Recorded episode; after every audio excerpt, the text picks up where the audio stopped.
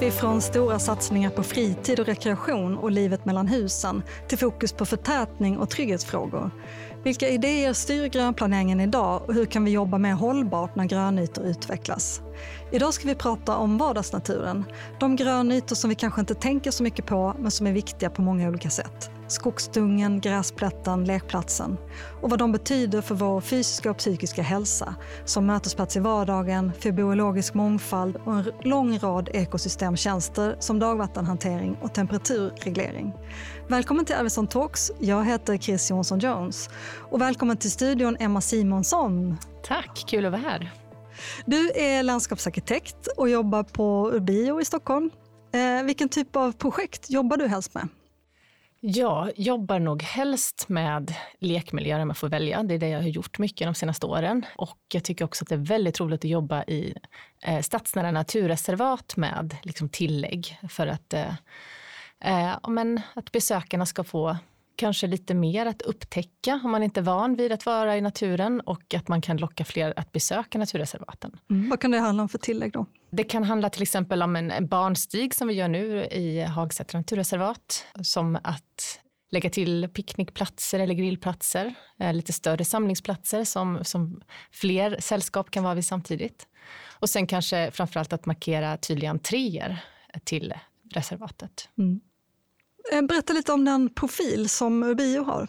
Ja, jag har jobbat på Urbio ungefär i 10 år. Och ända sedan företaget startade så har man ju en ganska tydlig vision om att föra naturen närmare människan och föra in naturen i staden. Det kallas för den biofila hypotesen, det här att människor och natur har ett starkt band. Och vi har ju försökt liksom att hitta en princip i alla våra projekt, att ska man säga, en arbetsmetod. Vi kallar den för RGB-metoden. Så det röda står för det sociala, det G för det gröna och B för det blå. Så att man får in de här 3 strukturerna i alla projekt, och det är både liksom från stadsbyggnad ner till väldigt konkret gestaltning. Och då försöker vi alltid jobba liksom i gränssnittet mellan det röda, det gröna och det blå. Så det är ju på något sätt att försöka gestalta naturen även när den kommer väldigt nära staden. Mm. Och om vi pratar om vardagsnaturen då, vad är det för ideal som dyker upp i ditt huvud? Hur borde den se ut och fungera om du får bestämma? Jag tänker att begreppet vardagsnatur, det handlar ju väldigt mycket om närhet, en närhetsprincip. Och att man ska ha den i vardagen är ju också att man har möjlighet att alla vardagliga bestyr på något sätt. Man går till skolan, man går till jobbet, man står vid busshållplatsen. Det är alla de punkterna på något sätt som där man behöver naturen. Och en tredje komponent med liksom vardag och nära är ju också att det händer ofta. Och det är ju på något sätt ett skäl i sig att ha mycket vardagsnatur, att man ofta får uppleva den. Så att det inte är att man måste åka ut på helgen, ta bilen ut till något naturområde som ligger utanför stan, utan att man får liksom det här mötet med naturen så fort man går utanför dörren eller så fort man går till skolan. Mm. Och vilka värden skulle du säga att man får då av den här vardagsnära naturen? Ja, men det är ju många hälsoeffekter kopplat till grönska. Och sen tänker jag att det är väldigt mycket upplevelsevärden. Alltså det är, man kan nästan säga att det är liksom känslomässiga värden. Det här med att man till exempel får följa ett träd eller en buske liksom längs med i sin vardagliga gång till skolan eller till bussen. Och få liksom en nästan relation till en individ i skogen så. Att man får ett känslomässigt band. Så det är på något sätt också väldigt positivt. Och också det här att vi blir mindre stressade är ju kopplat till hälsan såklart. Men jag tänker också det här med upplevelserikedom är ju i sig något väldigt, väldigt vackert. Att kunna bli nyfiken på saker. Det är liksom, det kan vara ekollon och det kan vara blommor och någonting som faktiskt stimulerar väldigt mycket. Kanske framförallt barn och unga, men jag tänker även vuxna. Att det finns ett väldigt skönhetsvärde i naturen som vi kanske ibland förbiser.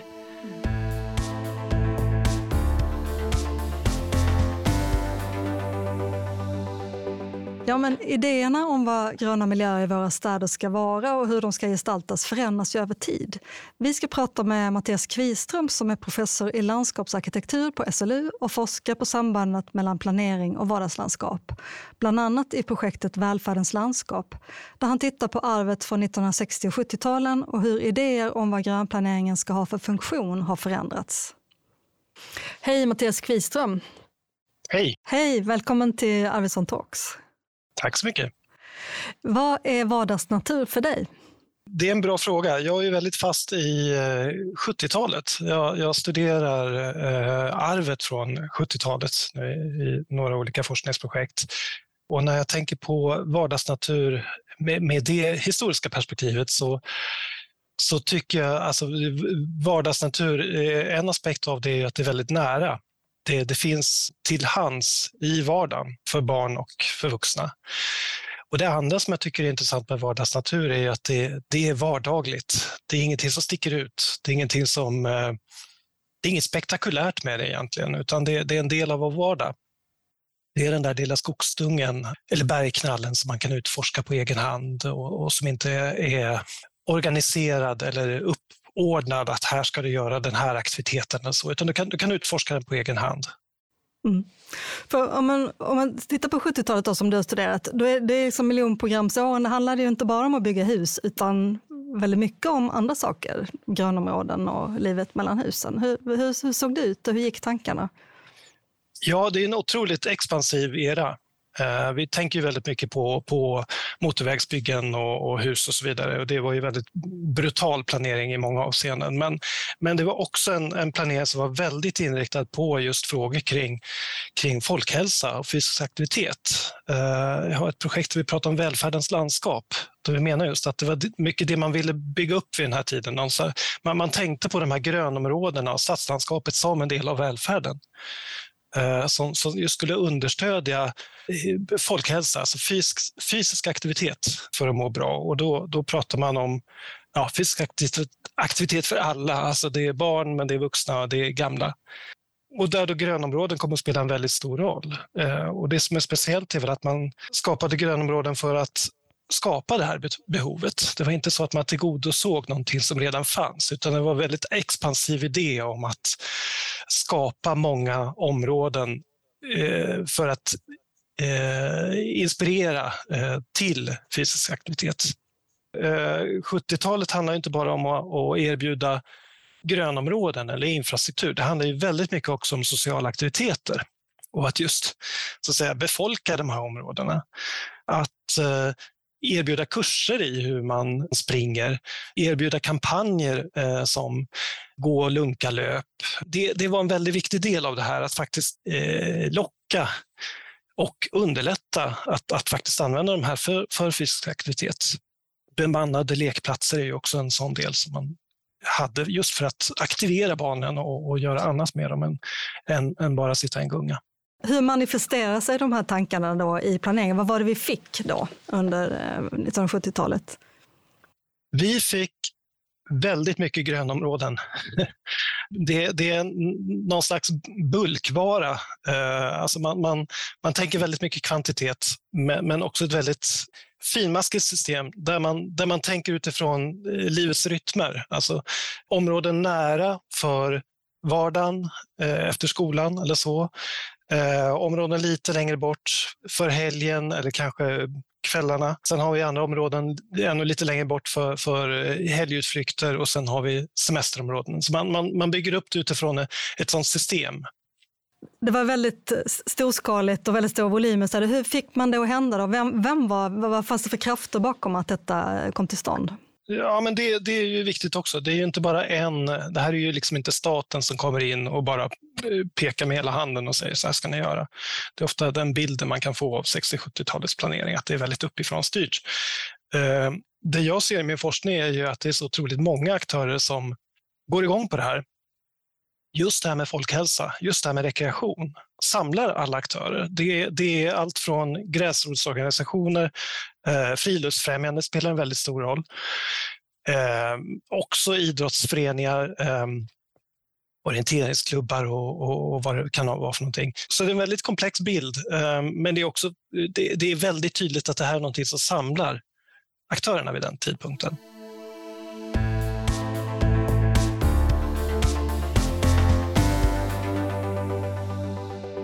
Jag tycker på ett sätt att jag känner igen mig i det Mattias Qviström beskriver. Att stå inför stora folkhälsoutmaningar gör vi idag också. Och en insikt om att naturen kan vara med och lösa det. Håller du med mig, Emma, om att grönskans betydelse har hamnat mer i fokus idag?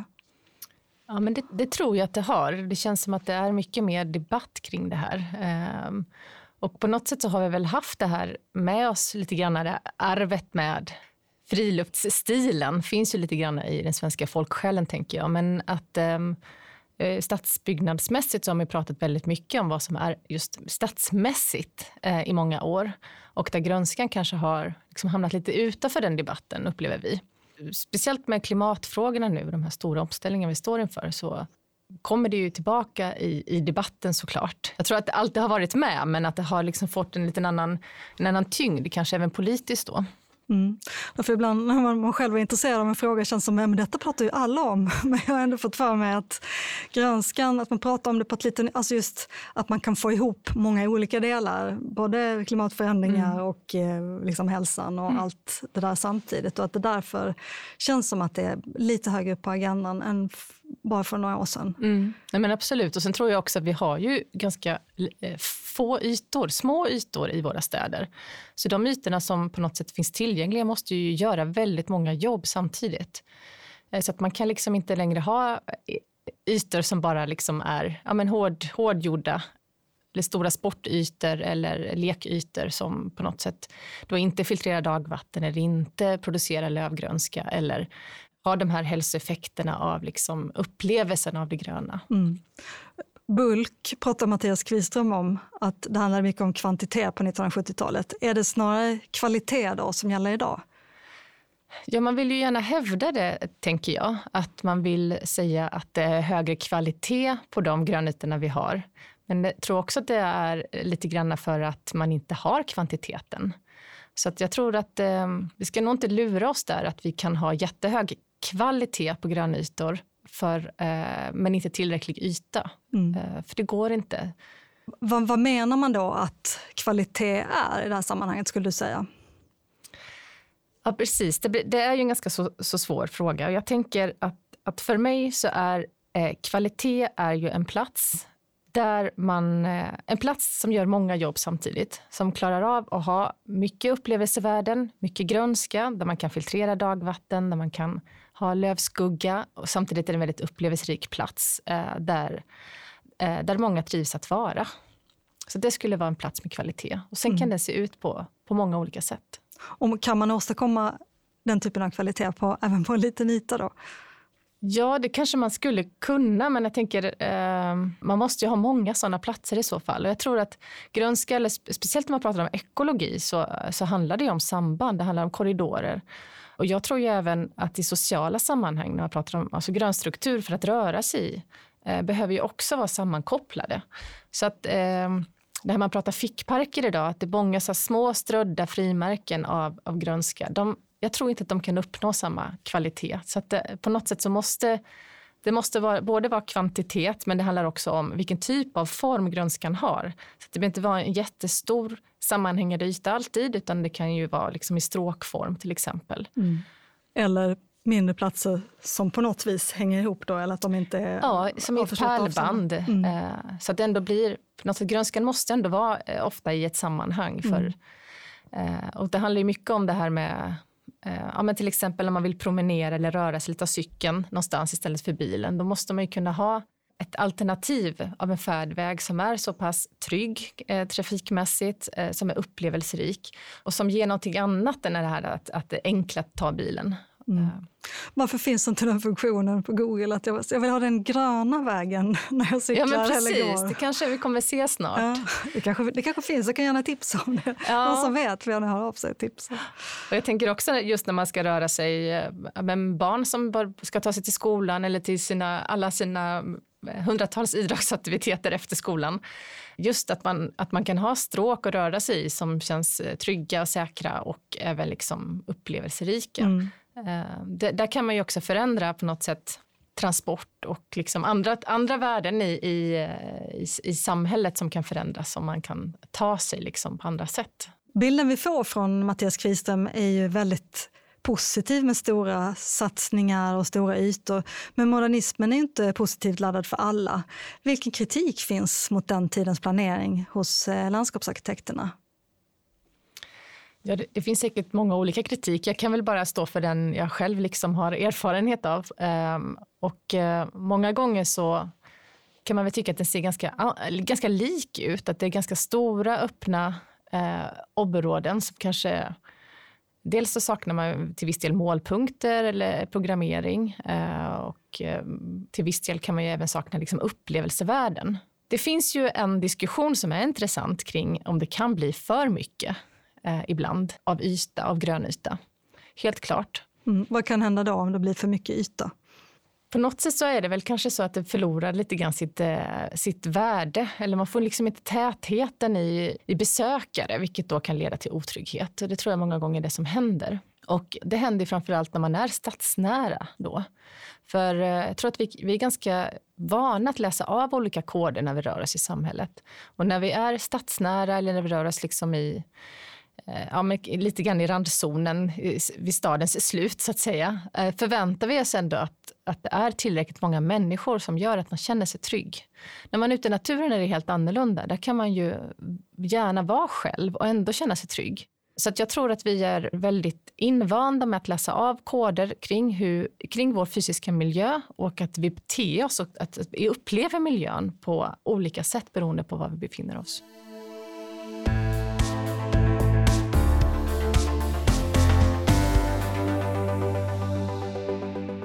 Vi ska höra lite mer från Mattias Qviström om skiftet som sen kom på 1980-talet. Hur det har påverkat hur dagens grönplanering ser ut och vilka tankar och idéer som är rådande idag. Skulle du kunna ta oss igenom några nedslag då från det här skiftet som hände då? Vad var det som hände på 80-talet och sen liksom några nedslag till idag? Det som hände i början på 80-talet är att man börjar prata om stad igen. Stadsbyggande. Nu ska vi bygga stad. Nu ska vi förtäta. Så stadsbyggandet hamnar i fokus, till skillnad från det här välfärdsbyggandet med en modernistisk idé om den här väldigt gröna staden.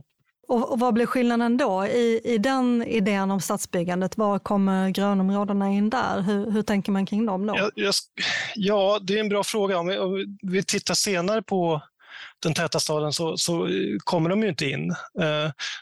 De ska helst ligga vid sidan om staden, runt staden. Den här idén om den täta staden ger ju inte utrymme för några stora grönområden i varje fall. Och framförallt den här idén om rekreation. Det försvinner väldigt mycket från diskussionen överhuvudtaget. Mm. Vilka idéer styr idag hur vi planerar grönområden? Jag skulle säga att idén om den täta staden styr. Och idén om den täta staden som lösningen på hållbarhetsutmaningarna. Och där får inte riktigt den här vardagsnaturen plats. Det utrymmeskrävande grönområdena får inte plats. Däremot så kan man prata om funktioner. Det är det som görs idag istället. Man pratar om ekosystemtjänster som slags funktion som möjligen kan kompenseras i en urban miljö med olika anläggningar, med olika infrastrukturer och så vidare. Men just den här vardagsnaturen tror jag är väldigt tydligt hotad i den diskussionen. Därför att det är svårt att se att man skulle kunna ha, att den skulle vara kompatibel med idén om den täta staden som den enda lösningen för hållbarhet. Det är en ganska oroväckande utveckling, därför att då tänker man bara på täthet för att kunna underlätta transporter till exempel för arbetsresor och så vidare. Men alla dessa fritidsaktiviteter och den här betydelsen av att kunna vara aktiv, folkhälsan, sätts på spel. Nej. Vad riskerar att hända om vi inte förstår värdet av den här vardagsnaturen? Ja, någonting vi ser ganska tydligt, och det har jag inte sagt om 70-talet. Alltså, vi vill ju gärna prata om det här som ett välfärdens landskap. Och en del av det här med välfärden handlar ju om att man tänkte på social rättvisa. Rumslig rättvisa, inte minst. Det vill säga att alla ska ha närhet till exempel grönområden som ska finnas tillgängliga inom ett visst avstånd eller med vissa transporter. Och idag börjar man prata om grön orättvisa istället. Där då den här grönskan byggs bort i vissa områden. Och det är ju väldigt tydligt att det framförallt är utsatta områden där man bygger bort det gröna. Jag tror delvis att det beror på en just bristande kunskap om det här arvet. Och en bristande insikt att det handlar om en välfärdsresurs. Avslutningsvis, vad tycker du att planerare idag ska ta bättre hänsyn till? Jag vill slå ett slag för det här och se det här arvet som en fråga om välfärd. För vi har väldigt stora utmaningar idag, både socialt och miljömässigt. Men det här den välfärdsresursen tror jag att vi måste ta tillvara på. Som jag ser hållbar utveckling eller hållbar planering, så handlar det om att ta tillvara på det vi har också. Inte bara försöka skapa nytt, utan det är ju resurseffektivt att ta tillvara på det vi har. Och här har vi något som är ganska unikt för de skandinaviska länderna. En väldig infrastruktur som vi ska uppmärksamma och vara stolta över, tycker jag. Men sen måste vi gå vidare också. Vi måste tänka på just det här med hur aktiverar vi de här platserna? Och hur drar vi in fler samhällsaktörer i att förbättra de här ytorna och att arbeta med rekreation, arbeta med social inkludering och så vidare genom grönplaneringen. Där tror jag det finns väldigt mycket att göra. Stort tack Mattias, tack för att du ville vara med.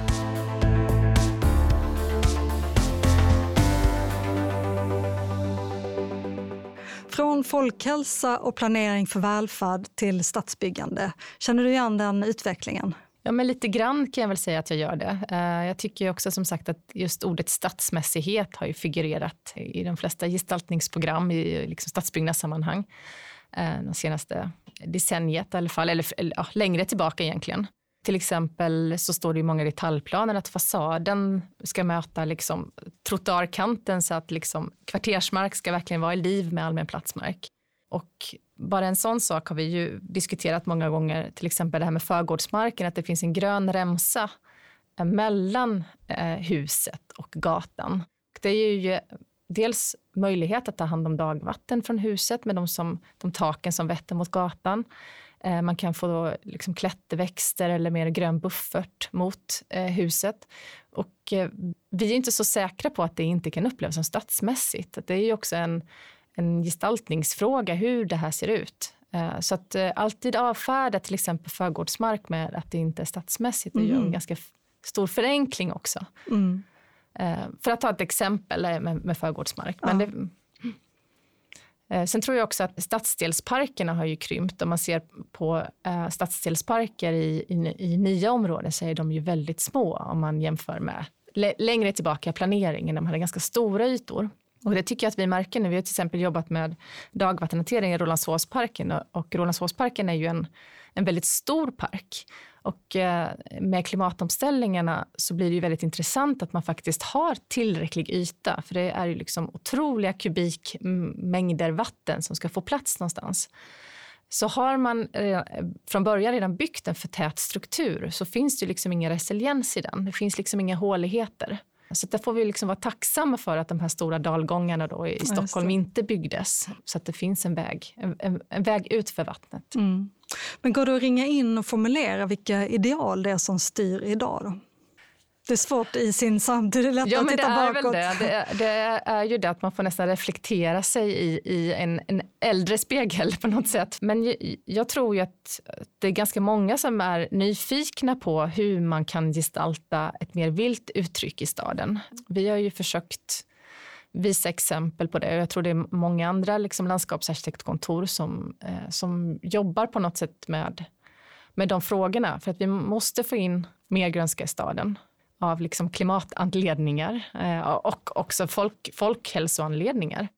Men den grönskan kan liksom inte se ut så som den alltid har gjort med klippta gräsmattor eller liksom prydliga rabatter, utan för att få in biologisk mångfald i staden så behövs ju oftast ett lite vildare uttryck, och man har inte heller riktigt råd alltid att sköta om stora grönytor. Så det vildas estetik har vi pratat om. Kan man som stadsbor se skönhetsvärden i grönytor som ser vildare ut, som är lite tuffsigare, som har mycket mångfald? Och inte kanske då bli upprörd för att man tror att de inte är välskötta. Och det handlar väldigt mycket om att kunna gestalta liksom ramverket runt de här grönytorna. Mm. Men är det svårt idag då att göra de här vilda miljöerna? Blir det liksom protester?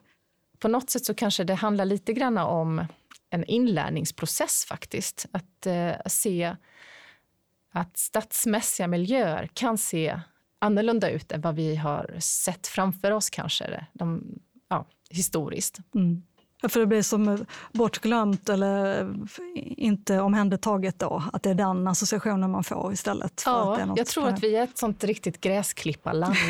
Att det är liksom fint med den här gräsmattan och grannarna ska ut och klippa sina gräsmattor.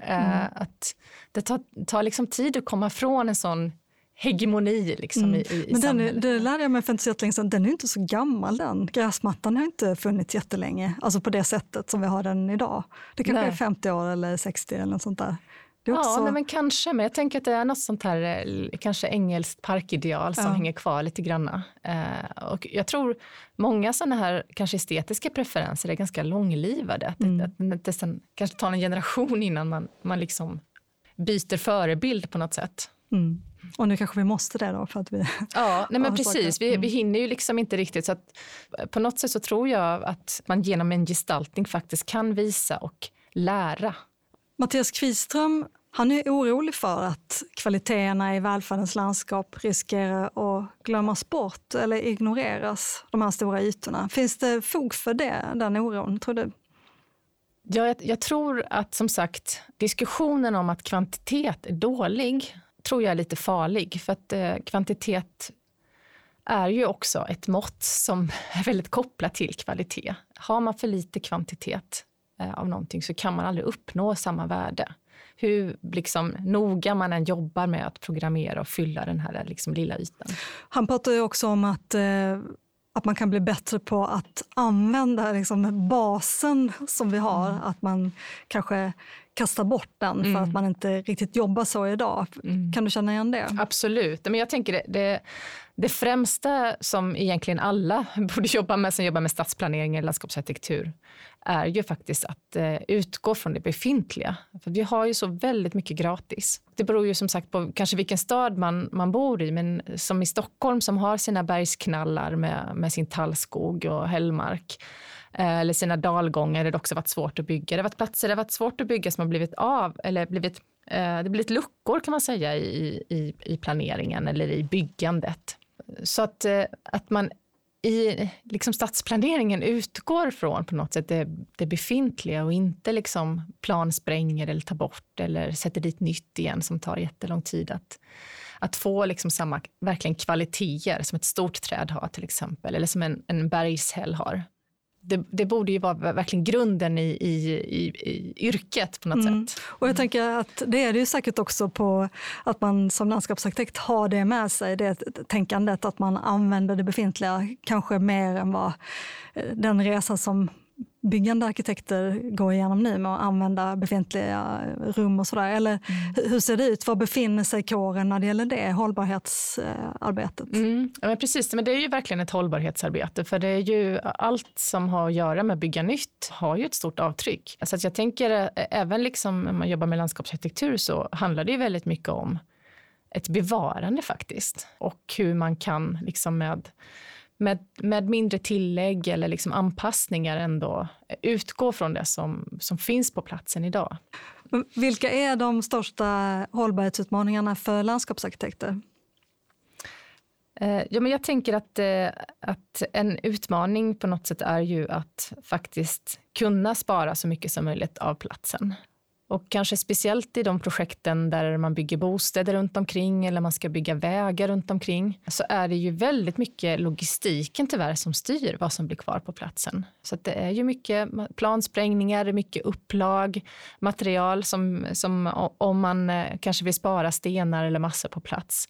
Att de kanske mest ekonomiskt då, att de skickas på tippen och så köper man nya massor och all den trafiken som det innebär. Så att på något sätt så är man lite styrd av hur byggen planeras och utförs också. Och om man ska tänka på den sociala hållbarheten då, grön orättvisa pratar ju Mattias Qviström om. Vad tänker du kring det? Du sa att det var ett av benen i ert arbete, men finns det sådana projekt och beställningar? Liksom, får ni projekt som handlar just om grön rättvisa? Men det kanske inte uttalat så handlar om grön rättvisa. Vi har ju också sett det här liksom begreppet komma i flera sammanhang. Vi var ju i Köpenhamn här på studieresa för inte så länge sedan där de pratade också ganska mycket i stadsbyggnadssammanhang om grön rättvisa. Så att det är lite aktivism bakom det där ordet. Jag tänker att det för i tankarna lite grann till 70-talet också. Så att jag tror att det kommer komma mer, alltså kanske mer medborgardrivet tillgången till grönska. Om man kanske ser att från 70-talet var det ju också lite grann styrt ovanifrån med ideal från välfärdssamhället. Så kanske man nu kan tänka sig att det även kommer liksom andra rörelser som... Mm. Mm. Fast Mattias tyckte i och för sig att det här... Att det var inte helt och hållet ovanifrån utan en väldigt bred kraftsamling från många olika delar av samhället. Hur skulle ett sånt arbete se ut idag? Jag är nyfiken, jag tänker själv på liksom, skulle det kunna uppstå det här att alla försäkringsbolag och byggbolag och liksom alla myndigheter och kommuner, ideella organisationer går samman i ett gemensamt projekt? Det var ju väldigt härligt, men jag har väldigt svårt att se det. Kan du se hur skulle ett sånt se ut? Nej, men jag tror tyvärr att det inte finns liksom riktigt samma engagemang kanske idag i vissa frågor. Och kanske inte heller på individuell basis att eller föreningsliv är så som på 70-talet. Och sen myndighetsutövningen ser ju inte heller likadan ut. Men kanske inte kopplat till sociala frågor, men just de här klimatfrågorna kan man ju faktiskt verkligen tänka sig att det kommer starka direktiv liksom, från myndigheter vad det gäller skyfall eller stadsgrönska som då tyvärr inte direkt kopplat till det sociala kanske, men som får ändå liksom bra resultat för den fysiska miljön även ur en social synvinkel så att säga. Mm. Men jag tror att vi står ju faktiskt där någonstans nu att man ser att skadorna är liksom så stora och så dyra för klimatkrisen så att man kommer behöva göra de här stora investeringarna. Och sen samtidigt så tror jag att det finns engagemang i frågorna också. Så att det skulle vara väldigt spännande att se hur de kan på något sätt jobba tillsammans i samma riktning. Även om man kanske har lite olika bakgrundsintresse. Att man ändå kan dela på något sätt visionen. Avslutningsvis då, har du något riktigt bra exempel på vardagsnatur och vilka kvaliteter den ger som du jobbat med eller som du upplever i din egen vardag? Ett projekt som vi har jobbat med tillsammans med Örebro kommun är ju parken i Ormesta. Det är ju egentligen som en stadsdelspark kan man säga för ett nytt kvarter. Och som är även placerat i kanten av naturreservatet Oset. Och där har vi ju skissat fram tillsammans med kommunen många olika platser och landskap. Framförallt för lek men också för... egentligen inte bara för barn och ungdomar utan för alla att besöka. Där finns ju ett väldigt stort småskalighet blir en motsats att det är stort och smått. Så det är många fina rumsligheter och ett väldigt myller i liksom material och bearbetning och växtgestaltning. Mm. Och ganska vilt också i sitt uttryck. Ja, precis. Jo, men jag tror det är vildare kanske än andra typer av stadsdelsparker. Men jag tror även att man som besökare verkligen upplever det som en plats som det är meningen att det ska vara vilt. Och därför liksom tycker att det ser fint ut. Mm. Mm. Ja, men Ormesta är ju fantastiskt och inspirerande tycker jag. Jag rekommenderar alla att åka till Örebro och besöka Ormesta. Men har du något exempel från din egen vardag? Någonting som du upplever varje dag som du tycker om? Jag har en rad med oxlar som jag tänker på varje gång jag åker till jobbet. När de blommar, när de har bär, när de får höstfärger, när de liksom sitter någon koltrast på vintern uppe i trädet. Och jag tror faktiskt att det är det här man möter varje dag ofta. Det är den grönskan som spelar roll. Så grönska ofta och nära i vardagen. Stort tack Emma Simonsson för att du ville vara med i Arvidsson Talks. På arvidssonstiftelsen.se finns mer information om avsnittet och de medverkande och länkar till några texter på det här temat. Tack för att du har lyssnat. Vi hörs snart igen. Hej då!